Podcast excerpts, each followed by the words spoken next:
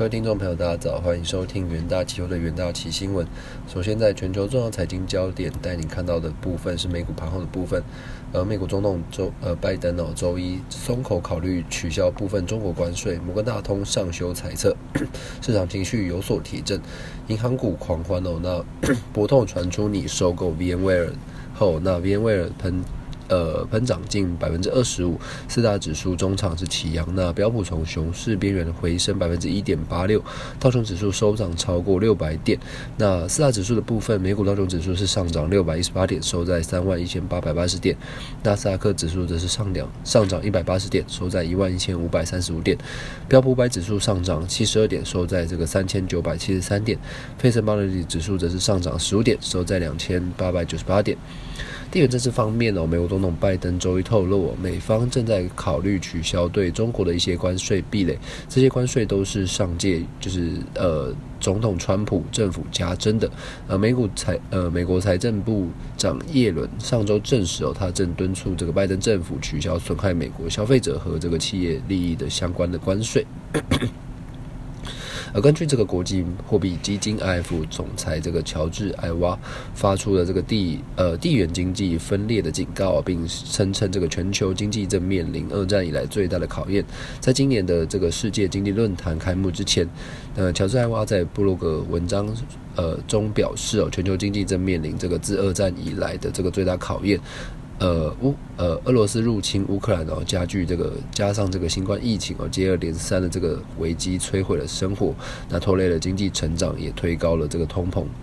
那不断的攀升的食品和能源的价格，给这个全球各地的家庭带来沉重的压力。与此同时，哦，各国央行正在收紧货币政策，遏制通膨的部分，而对负债累累的这个国家以及企业与家庭进一步施压。再加上金融市场波动加剧与气候变化的持续威胁，全球面临潜在的这个灾难汇流。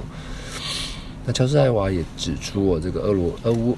俄乌战争使得这个地缘经济分裂的风险急剧的增加，阻呃阻碍应对的能力有，并称这个贸易技术标准与这个安全方面的紧张关系多年来不断的升温，破坏当前全球经济体系的成长与信任。而他也进一步警告，进一步的这个。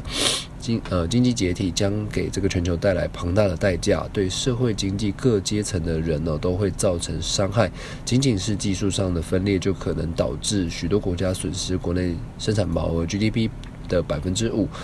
那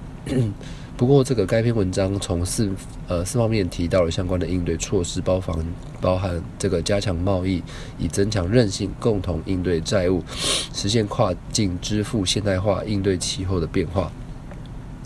那首先为解决日益加剧的经济分裂问题，而呼吁各国政府降低贸易关税壁垒，缓解短缺状况，并降低食品及其他商品的价格，同时实现这个出口多样化，提高经济的弹性。还强调，不仅只是国家，企业也需进口多样化，确保供应链的安全，并保持全球整合给企业带来的巨大利益。其次，IF 敦促这个各方面合作，面对债务问题，由于大约。百分之六十的低收入国家存在严重的债务脆弱性，需要进行债务重整。如果没有果断的这个合作来减轻这些国家的负担，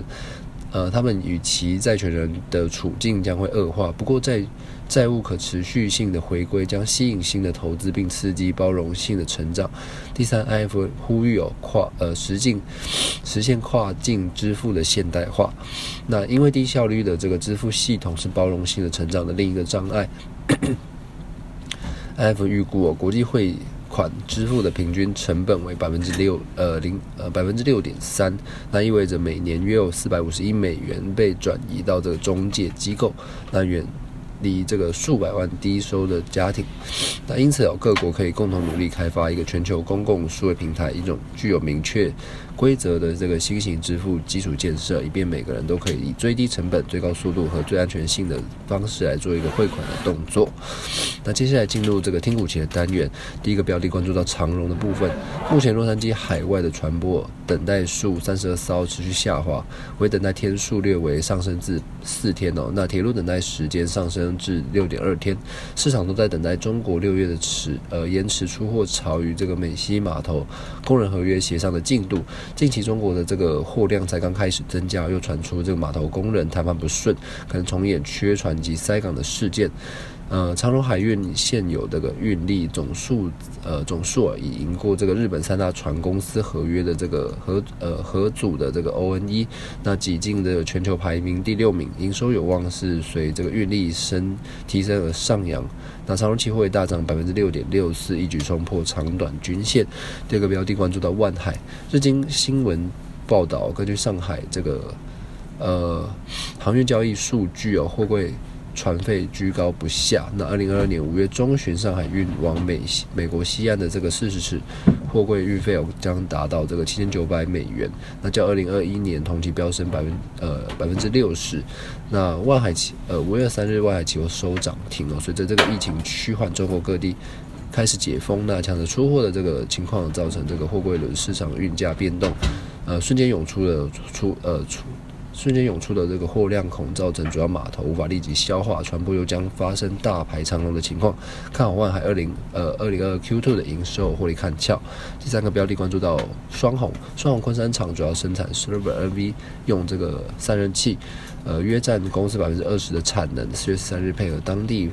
中国当地这个封城开始停工了，五月一日才复工。之前用库存以及这个广州、台湾厂等因应，由于这个四月的昆山厂受到物流影响时间长，且下游组装厂的这个复工情况亦不如预期，造成四月营收只有这个九点六三亿元，是年减百分之六的部分。而由于中国复工的情况缓慢了，无法一次到位，另受到这个原物料持续上涨、战争等外在因素的不确定性等。